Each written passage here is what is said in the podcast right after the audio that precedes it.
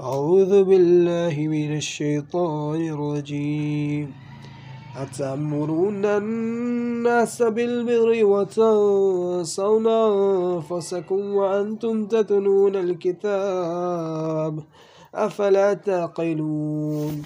واستعينوا بالصبر والصلاة وإنها لكبيرة إلا على الخاشعين